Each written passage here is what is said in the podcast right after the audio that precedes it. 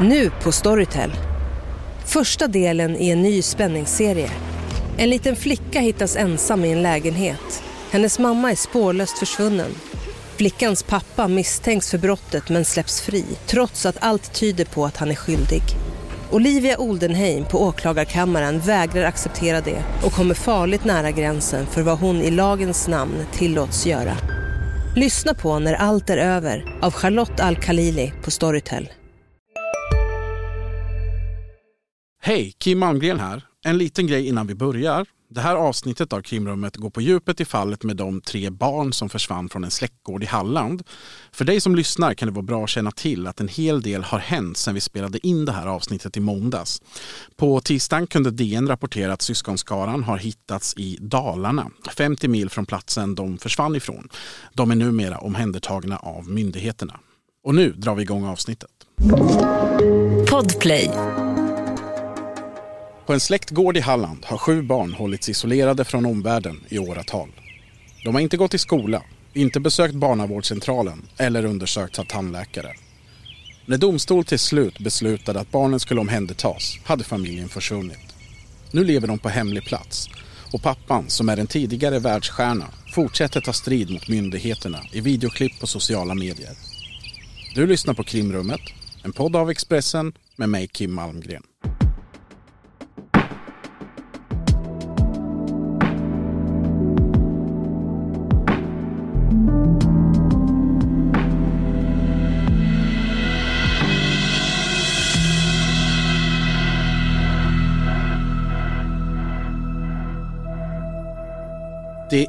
Torsdag och du lyssnar på ett nytt avsnitt av Krimrummet. Dagens avsnitt handlar om en nyhet som briserade under förra veckan och som fick väldigt stor uppmärksamhet då. Att jag skulle ta upp detta i krimrummet var inte helt självklart. Det är en historia som är kantad av domstolsbeslut och polisinsatser. Men det är inte helt säkert att något brott har skett här. Kort sammanfattat så utspelar sig den här historien på en släktgård i Halland. På den här gården har två familjer med sammanlagt sju barn bott mer eller mindre helt isolerade från samhället under en lång tid. Välkommen till podden Josefin Sköld. Tack så mycket. Du är undersökande reporter på Dagens Nyheter och det är du som tillsammans med din kollega Kristoffer Örstadius som avslöjade den här historien som vi ska prata om idag. Om du målar upp en bild, tar oss till den här gården i Halland. Vad är det för plats och vilka är personerna som har bott där? Precis, det är ju ett mindre samhälle och eh, i, an, i, liksom, i, anslutning till det här samhället så, så finns det en större gård. Ett slags generationsboende med flera barnfamiljer. Eh, och som du sa här alldeles nyss så är det sju barn totalt som är under 18 som bor här med sina föräldrar. Mm. Eh, och eh, de lever eh, ett, ett liv där de har varit, valt bort saker som många andra familjer väljer. Till exempel förskola för sina barn, skola för sina barn, tandvård, BVC där man gör olika kontroller av barnets utveckling och så vidare. Många av de här sakerna är frivilliga, till exempel tandvård och förskola. Och när man också valde bort skola där det finns en skolplikt, mm. då började det ringa varningsklockor. Då började myndigheterna skruva på sig lite. Ja. När jag tar del av det här fallet så får jag känslan av att det finns någon sorts religiös eller ideologisk övertygelse som ligger bakom de här livsvalen. Vad är, vad är din bild där? Det har pratats om, om flera religioner eh, som de här familjerna bekänner sig till. Eh, hur det är med den saken vet inte jag. Vi har inte kunnat göra någon direkt intervju med dem. Eh, men det förekommer ju både islam och eh, kristendomen, bibeln och koranen citeras i inlägg och i videoklipp eh, från de här eh, personerna. Det förekommer också liksom buddhistiska budskap, eh, liksom alternativmedicin. Jag, jag tror att det är väldigt svårt att sätta någon stämpel på vad det här är för trosuppfattning som ligger till grund för de här ställningstagandena som familjen har gjort. Jag tycker mer när jag lyssnar på dem att eh, de verkar för en alternativ livsstil där man liksom står, står väldigt kraftfullt upp för sin rätt att få leva som man vill. Med, och då argumenterar man mycket kring svensk grundlag, Europakonventionen, artikel 8 eh, som handlar om rätten att, till, till familjeliv eh, och så vidare. Att, att regeringsformen tar man upp också. Ja, precis. Regeringsformen tar man upp eh, och, och, rätten liksom för alla medborgare att, eh, ja, att, att eh, leva som man vill. Och, och, och det här fallet tycker jag väcker en väldigt intressant fråga kring hur mycket har man rätt som förälder att, att bestämma över sig själv och sina barn? Den som, som anför de här sakerna i huvudsak det är pappan i den ena familjen. Han framstår som något av en huvudperson för det sätt som de här familjerna har valt att leva sina liv på. Allt detta har pågått under en tid. Hur länge har de levt så här? Svårt att säga exakt men den här personen som du refererar till precis här han avslutade sin karriär i början av 2010-talet och eh, flyttade till gården eh, och har levt där med sin, sin fru och sina barn och övriga släkt. Ehm, och vi ser den första orosanmälan som vi känner till är 2017. Mm. Då kommer det in en orosanmälan till kommunen från en eh, släkting som helt enkelt oroar sig för att, person, att det finns ett barn på gården som lever i en isolerad kontext och inte träffar så mycket andra barn och ja, men gör saker som, som de flesta andra barn gör, till exempel gå på förskola och har ett aktivt, någorlunda aktivt socialt liv. Mm. Den här anmälan handlar ju just om barnen. Mycket av er rapportering fokuserar kring barnen. Det är som vi har sagt sammanlagt sju barn då som har bott på den här gården. Vi har nämnt att deras liv har varit eh, isolerade från samhället om man uttrycker sig så. Hur, hur har livet sett ut? Ja, det är ju väldigt svårt att säga utan att ha varit där eh, och ha någon direkt insyn på det sättet. Ehm, det har varit slutet även för myndigheterna. Ja precis och det är ju där mycket av socialtjänstens oro finns. Att man inte kan få insyn i familjen och det är faktiskt mycket det som oron handlar om. Mm. Att man inte, går man på BVC eller förskola, eh, tandvård, det blir ju som en slags samhällets checka på hur mår de här barnen. Mm. Eh, och det har man då sagt nej till, vilket föranleder en oro. Och en sån oro gör faktiskt, tillsammans med skolplikten i flera av de här fallen då, att, eh, att eh, förvaltningsrätten och socialnämnden som har ansvaret har sagt att, att de här barnen borde omhändertas. Mm. Sen har vi också en tvåårig flicka i en av familjerna som inte har registrerats i mm. folkbokföringens register. Och, och där finns det också en oro. Hon får ju då därmed inte de rättigheter som andra barn som växer upp i Sverige har. Det är den flickan som bara kallas flickebarnet i er rapportering eftersom hon, hon är inte folkbokförd. Och ni skriver även att det finns ett utlåtande från förvaltningsrätten där det står att det kan ifrågasättas om flickebarnet ens existerar. Precis. Följer man det här bakåt i tiden som vi har gjort i handlingarna så kan man ju se att, att familjen, eh, barnet föds i hemmet eh, och Eh, det är ju fullt tillåtet men sen ska då barnet registreras i folkbokföringsregistret.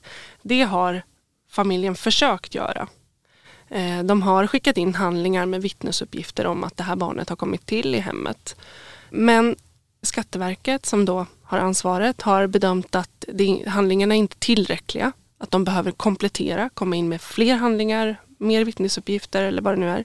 Och det har man inte gjort. Mm. Och därmed har barnet inte fått ett personnummer. Ja. Än idag så är hon icke registrerad då i, i folkbokföringen. Men man är övertygad om att hon faktiskt finns nu då jämfört med tidigare. Precis, numera så, så är socialnämnden, socialtjänsten säker på att, att flickan faktiskt existerar. Men hon finns fortfarande inte i några register och har därmed inte rättigheter som andra barn har. De två äldsta barnen i den här familjen de är sju och åtta år gamla. De har inte gått i skolan.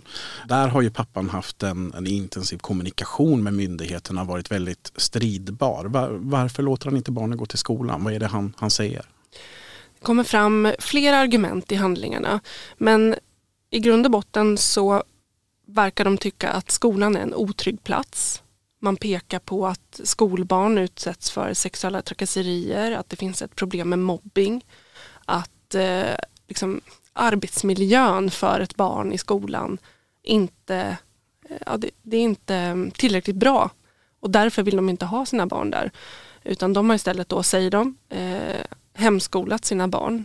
Eh, men det är också utifrån vad de själva anser att barnen eh, ska kunna och lära sig. Mm. Och det är inte med, i samråd då med Skolverket till exempel som man Ja, precis, en, en, hem, ja, men en hemskolning skulle ju kunna ske då. Det finns ju den möjligheten även om det kanske är svårt att få till i praktiken. Men den möjligheten finns och då ska ju då utbildningen ske i enlighet med läroplanen. Eh, så har det inte gått till här och därmed finns det då en oro för om barnen får den utbildning som de har rätt till.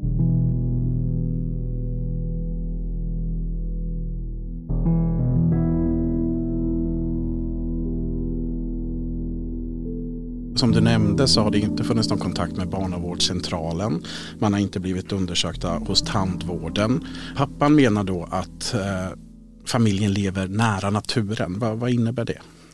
Det innebär att de inte verkar lita på den allmänna vården. Man har valt bort tandvård, man har varit, valt bort BVC för sina barn, vaccin, eh, man har valt bort eh, förskola och, och den typen av Eh, institutioner som de aktivt har tackat nej till helt enkelt. Och eh, istället så söker man då sig till, till naturen. Man, man eh, uttrycker att man, har, man litar på naturens krafter i högre grad än den allmänna vården.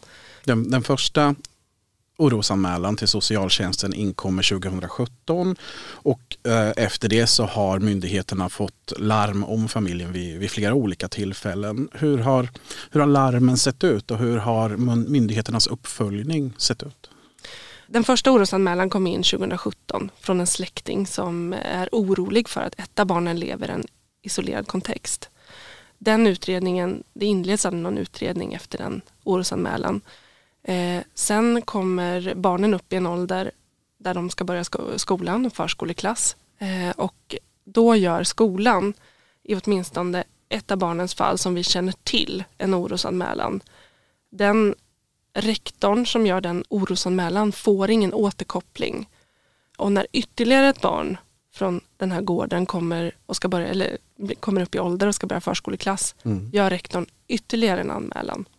Sen eh, kan det ju vara så att det finns fler orosanmälningar som har lämnats in men i den dokumentation vi har tittat på så ser vi åtminstone fem mm. orosanmälningar från 2017 och fram till hösten 2021. Mm. Och det är först då de gör en, en större utredning. Mm. Men vad händer innan dess? Innan dess så vet vi egentligen inte. Det är ju så att barnen fortsätter att inte dyka upp. Eh, pappan är väldigt tydlig i sin kommunikation med skolan att man inte avser att barnen ska komma dit. Mm. Eh, rektorn berättar för oss att hon åker till gården, tar med sig en, en kollega, eh, men att de också blir ganska avvisade då att, att eh, det finns inget intresse eh, mm. för familjen att låta sina barn komma till skolan. Man får ju inte känslan av, åtminstone i det här skedet, att familjen gömmer sig på något sätt. Utan snarare så att pappan är väldigt stridbar i sin kommunikation med myndigheterna. Precis, det finns, jag tycker när jag tittar i de här handlingarna att det finns ett ett starkt, en stark misstro mot myndigheter generellt oavsett vilken det är egentligen. Om det handlar om vården eller skolan eller kommunen eller socialtjänsten eller domstolarna. Att man vill inte ha med dem att göra. Man vill leva sitt liv på det sätt man själv vill och man tycker att man har stöd för det. Polisen har varit på plats vid den här gården vid flera tillfällen. I er rapportering så har ni med en scen som utspelar sig dagen innan julafton 2021. Då har domstol fattat beslut om att ett av barnen ska omhändertas. Jag tänker citera lite ur texten här. När poliserna anlände till gården har minst en vuxen låst in sig och flickan på boningshusets övervåning. En man möter upp de första poliserna redan vid grinden. Han säger hit men inte längre enligt polisens promemoria. En stund senare uppstår tumult på gården. Flera vuxna protesterar och ifrågasätter polisens agerande. Patrullen ber om förstärkning. Det börjar bli stökigt på platsen, rapporterar de till ledningscentralen. Fler polisbilar anländer. En man försöker skalla en polis och blir snart nedlagd på marken. Han sparkar och kränger med kroppen på altangolvet. I ett förhör efteråt ifrågasätter mannen insatsen. Vi blev alla chockade att det krävdes så mycket poliser. En dryg timme senare lämnar polisen släktgården. Den åttaåriga flickan har då fått packa en väska med sina kläder och bli förd till ett familjehem. Efter detta har polisen varit på plats vid fler tillfällen. Relativt nyligen, i mars i år, är man tillbaka igen. Då har man en enorm resurs med sig. Det är tio patruller plus en insatsstyrka. Varför är man där och vad händer? Då har socialtjänsten under den här tiden emellan inlett en utredning och eh, kommit fram till eh, och fått ett beslut också från förvaltningsrätten om att ytterligare tre barn på den här gården ska omhändertas med stöd av LVU. Och man har kommit dit, uppenbarligen har man bedömt att det finns en, en stark, eh, en hotfull situation. Eh, och, eh, men när man kommer dit så, så, ser vi i polisens rapport att det står bom på adressen. Mm. Eh, och, de är inte kvar? De är inte kvar. Familjen har gått under jorden. Vet de i det skedet att det här beslutet har fattats? Hur, hur, hur har det sett ut där? Vad har de haft för insyn? Så som jag förstår det så har de förstått att, att domen har kommit och att, att domen i förvaltningsrätten innebär att barnen ska omhändertas, i alla fall tre av fyra syskon som finns i den här familjen. Eh, och man har därför valt att inte låta sig delges domen och har gått under jorden. Det är inte så att de har gått helt under jorden. Vi vet inte var de är någonstans, men det finns en sorts envägskommunikation med omvärlden som den här pappan har. Han, han, han, skriver inlägg på en blogg och han lägger upp videoklipp på sociala medier. Vad är det han vill ha sagt där? Det handlar ju väldigt mycket om att argumentera för sin sak. Han uttrycker en, en stor eh, frustration. De känner sig rättslösa, illa behandlade av eh, svenska myndigheter. Ehm, det handlar också mycket om deras tro och deras inriktning, hur de vill leva sitt liv och, och att, att, helt enkelt berätta om det för en, för en större publik. Det är väl det som är eh, liksom grunden i att man lägger ut sådana här klipp. Att, eh, att helt enkelt berätta om sin sak och, och, och framföra en, väldigt all, liksom skarp kritik mot samhället och mot medier, mot eh, socialtjänsten, domstolarna och ja. Det finns ju då ett domstolsbeslut som inte efterföljs. Barnen ska omhändertas enligt LVU. När familjen går under jorden så väljer socialtjänsten att upprätta en polisanmälan mot föräldrarna. Eh, den gäller egenmäktighet med barn. Den anmälan har lagts ner av åklagare. Varför då? Därför att brott. Hej, Ulf Kristersson här. På många sätt är det en mörk tid vi lever i. Men nu tar vi ett stort steg för att göra Sverige till en tryggare och säkrare plats. Sverige är nu medlem i Nato. En för alla, alla för en. Vi är specialister på det vi gör, precis som du. Därför försäkrar vi på Swedea bara småföretag, som ditt.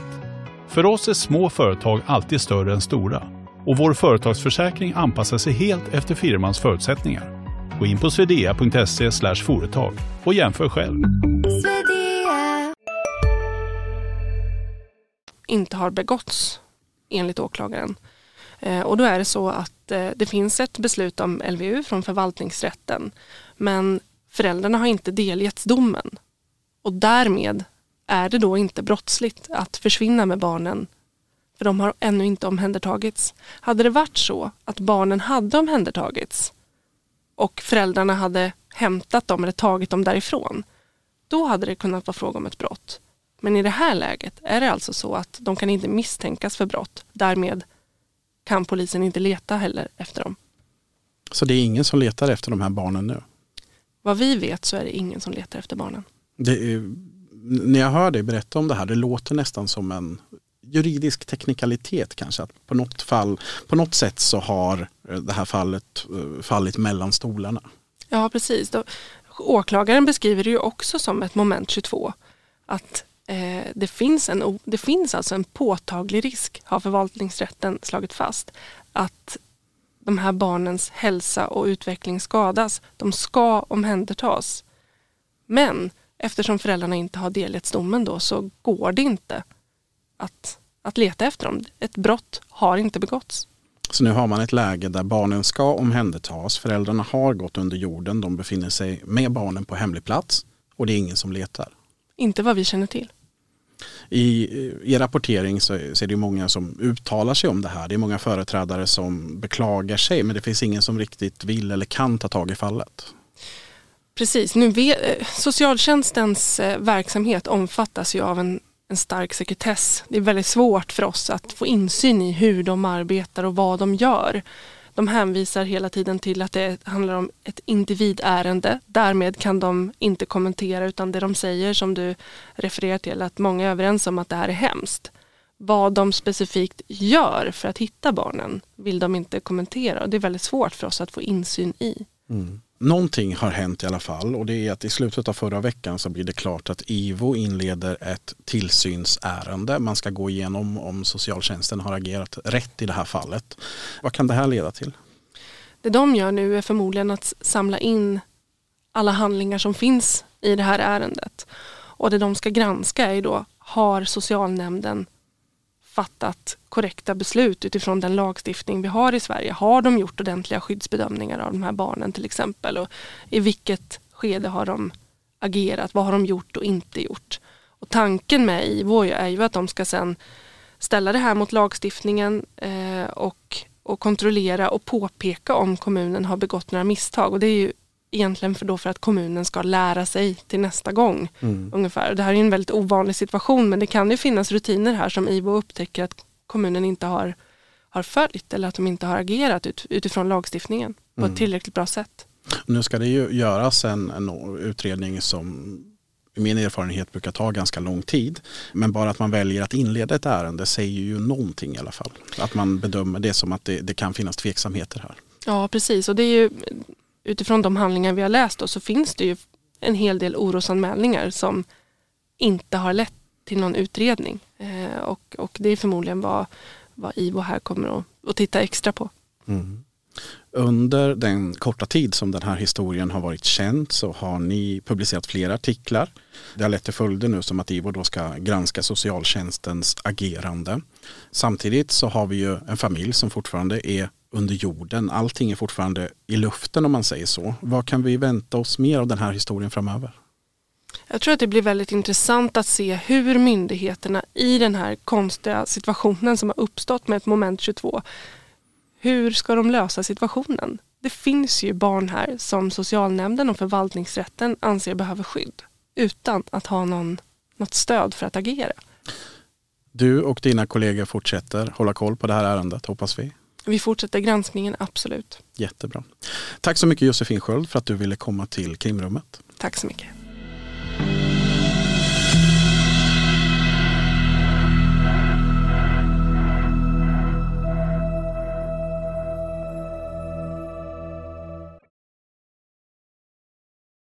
Gillar du poddar som tar upp aktuella kriminalfall och tar dem seriöst? Då tycker jag att du ska börja prenumerera på podden du lyssnar på just nu alltså Krimrummet, om du inte redan gör det.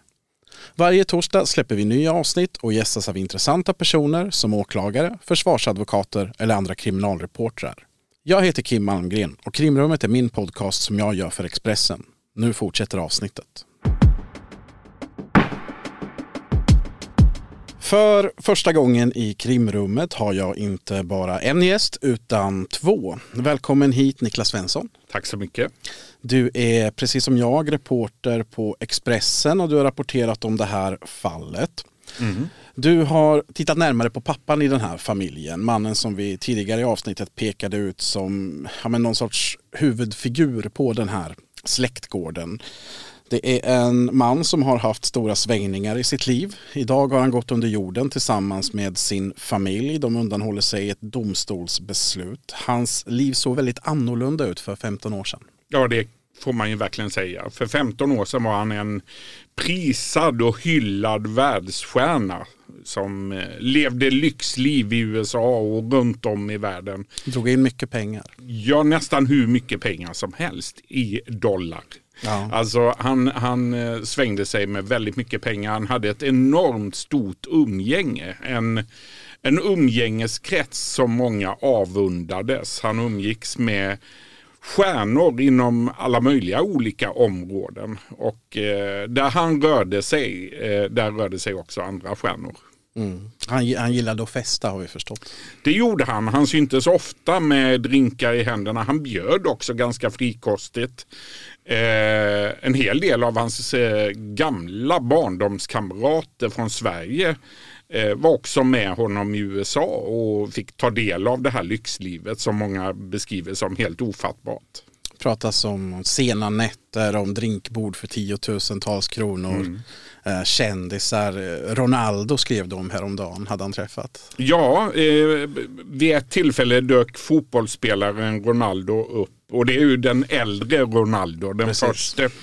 Eh, han dök upp vid ett tillfälle och då, då berättar en tidigare bekant till eh, pappan att att eh, Ronaldo stod och tindrade med ögonen. Så att det fanns en beundran från många olika håll på den tiden. Mm. Det var verkligen ett helt annat liv. Någon artikel du skrev beskrevs han som en rockstjärna.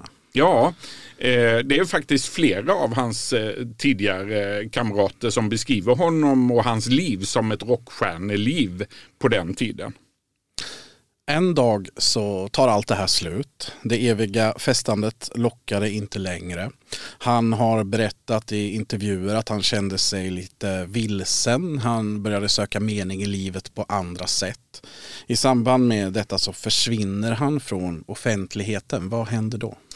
Ja, han åker utomlands och eh, vad jag har förstått så vet egentligen kompisarna inte från början vart han har tagit vägen utan det är verkligen precis som du säger, han bara försvinner. Och, eh, från att då ha varit en person som har prytt tidningsomslag runt om i världen och som har synts i många olika sammanhang så, så är han bara borta. Och det kommer fram sen att han har rest till Sydostasien.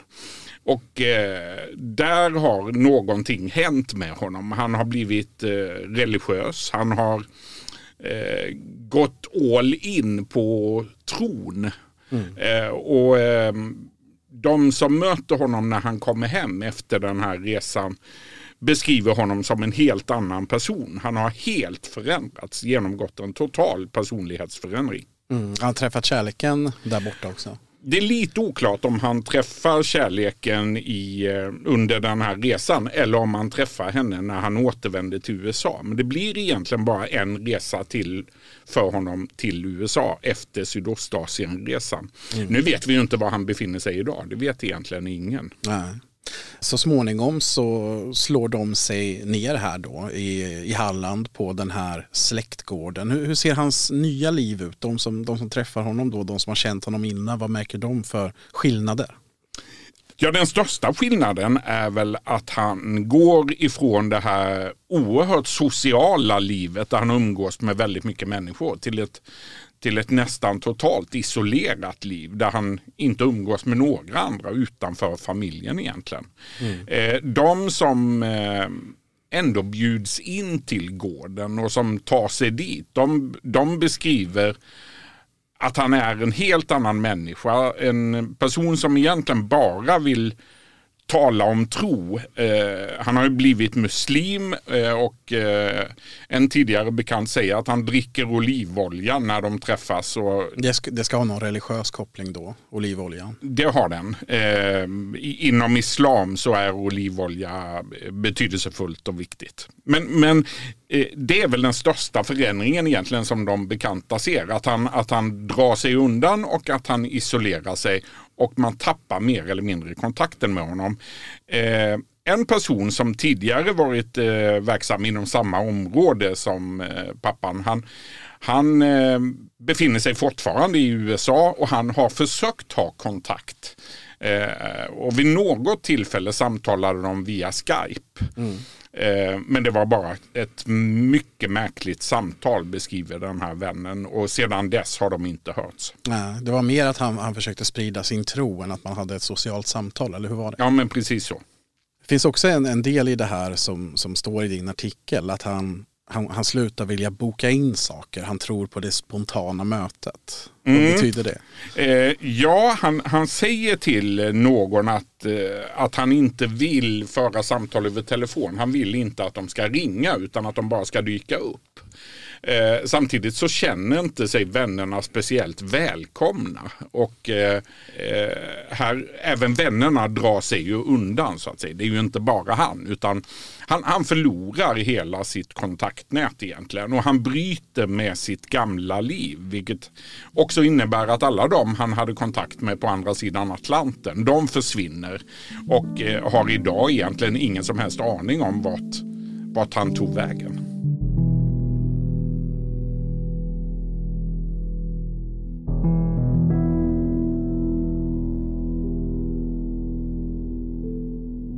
För några år sedan gjorde han eh, en liten comeback i, eh, i strålkastarljuset kan man säga. Han, han, ställde upp i flera intervjuer och berättade om sitt nya liv som muslim, berättade att han hade konverterat, att han hade hittat mening i livet, att han bad fem gånger om dagen. Eh, vad han bekänner sig till för tro idag är inte helt självklart. I de texter och videoklipp som han har lagt upp i närtid på sociala medier finns det många hänvisningar till Bibeln, Koranen, till buddhism och hinduism. Det finns också mycket new age-teorier med naturen i fokus. Det finns också andra saker som liknas vid kanske mer klassiska konspirationsteorier. Vi kan lyssna lite på hur det låter. Det är mycket som allmänheten inte får riktigt tillgång till. Det sker mycket saker bakom kulissen i världen. Och, eh, ja, det, är tydligt, har varit tydligt för mig en längre tid att mycket av världen det styrs av människor och krafter som opererar från det dolda och från bakom kulissen. Och eh, det har väl blivit mer och mer klart för mig eh, när jag också har fördjupat mig i skrifterna att det är precis så som det är Eh, och som det världen ja, har varit i en stor del av historien. Att folk styr bakom kulissen och framför i det öppna så, så finns det marionetter eller andra som representerar men som egentligen inte har någon större makt. Eh, detta beskrivs bland annat i Bibeln i bildspråk som uh, ulvar i fårakläder. Alltså vargar som klär ut sig till får för att uh, leda fåren i gapen på de vargarna som gömmer sig bakom hörnet. Det är nästan som att han sitter där i en soffa på hemlig plats och eh, predikar när man lyssnar mm. på det här. Oerhört konspiratorisk är han ju. Och han eh, ger bilden av att eh, alla utanför religionen vill honom och alla andra människor illa på något sätt. Mm. Eh, och Det som är mest skrämmande tycker jag med de här videorna han lägger ut det är ju att han, han sitter ju inte ensam där och predikar utan han sitter ju där med små barn. Och mm. gång på gång låter han också barnen vara med och predika genom att läsa upp ifrån små lappar som han säger att eh, det budskap som de vill framföra. Mm. Ja, det, det är oerhört obehagligt faktiskt. Både barnen och frun är med i flera av de här videoklippen. Sammanfattningsvis kan man väl säga att det är väldigt tydligt att tron är i centrum även om det inte är helt självklart vad tron faktiskt är för någonting. I en av alla de här turerna som har varit i förvaltningsrätten så har det påståtts att familjen praktiserar wahhabism som är en väldigt sträng tolkning av islam som framförallt förekommer i Saudiarabien. Detta har pappan förnekat i rätten. Han har sagt att han knappt vet vad det innebär och att han inte vill att familjen ska förknippas med sådana radikala grupper. Han använder de här klippen på sociala medier även för att ta strid mot myndigheterna. Ett sådant exempel är när han pratar om skolplikten. Vi kan höra hur det låter. Och ett klart sådant exempel det är ju lagen om skoltvång eller skolplikt. Jag menar bara tvång i sig är ju helt i strid med frihet. Alla människor har frihet. Men eh, det är något som ändå eh, påtvingas i vårt land. Det finns, de flesta ställen i världen så har man frihet. Det finns en eh, läroplikt men inte en skolplikt. Men i vårt land så, så, så tvingas det på en allmän skola och det är fel. Och det är en av de sakerna som vi står upp emot. Vi underkastar oss inte den punkten och framförallt inte i en kristid där vi anser att allmänna platser och den allmänna skolan det är långt ifrån den bästa miljön. Det är faktiskt en väldigt otrygg plats för barnen. Men här blir man direkt påhoppad och som sagt vi kommer tillbaka till det. Skolan är en otrygg plats. Eh, mm. Vad säger du? Eh, att det är alldeles självklart att socialtjänsten och socialnämnden har fattat de beslut som de har gjort. Mm. Jag tycker att det han framför i sina videor är, är oroväckande och det har också myndigheterna tyckt. Mm. Så som läget ser ut nu så är han och hans familj på hemlig plats. Eh, barnen ska omhändertas men det är ingen som letar efter dem. Inte polisen och ingen annan heller så vitt vi vet om. Vart det här tar vägen får vi se men eh, för den här veckas krimrummet så sätter vi punkt. Tack så mycket Niklas Svensson för att du ville komma hit. Tack. Nytt avsnitt kommer nästa vecka. Lyssna då.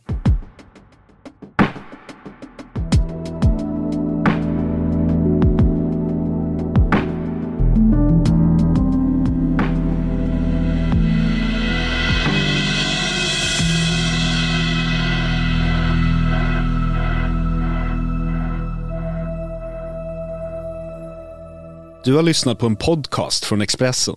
Ansvarig utgivare Klas Granström.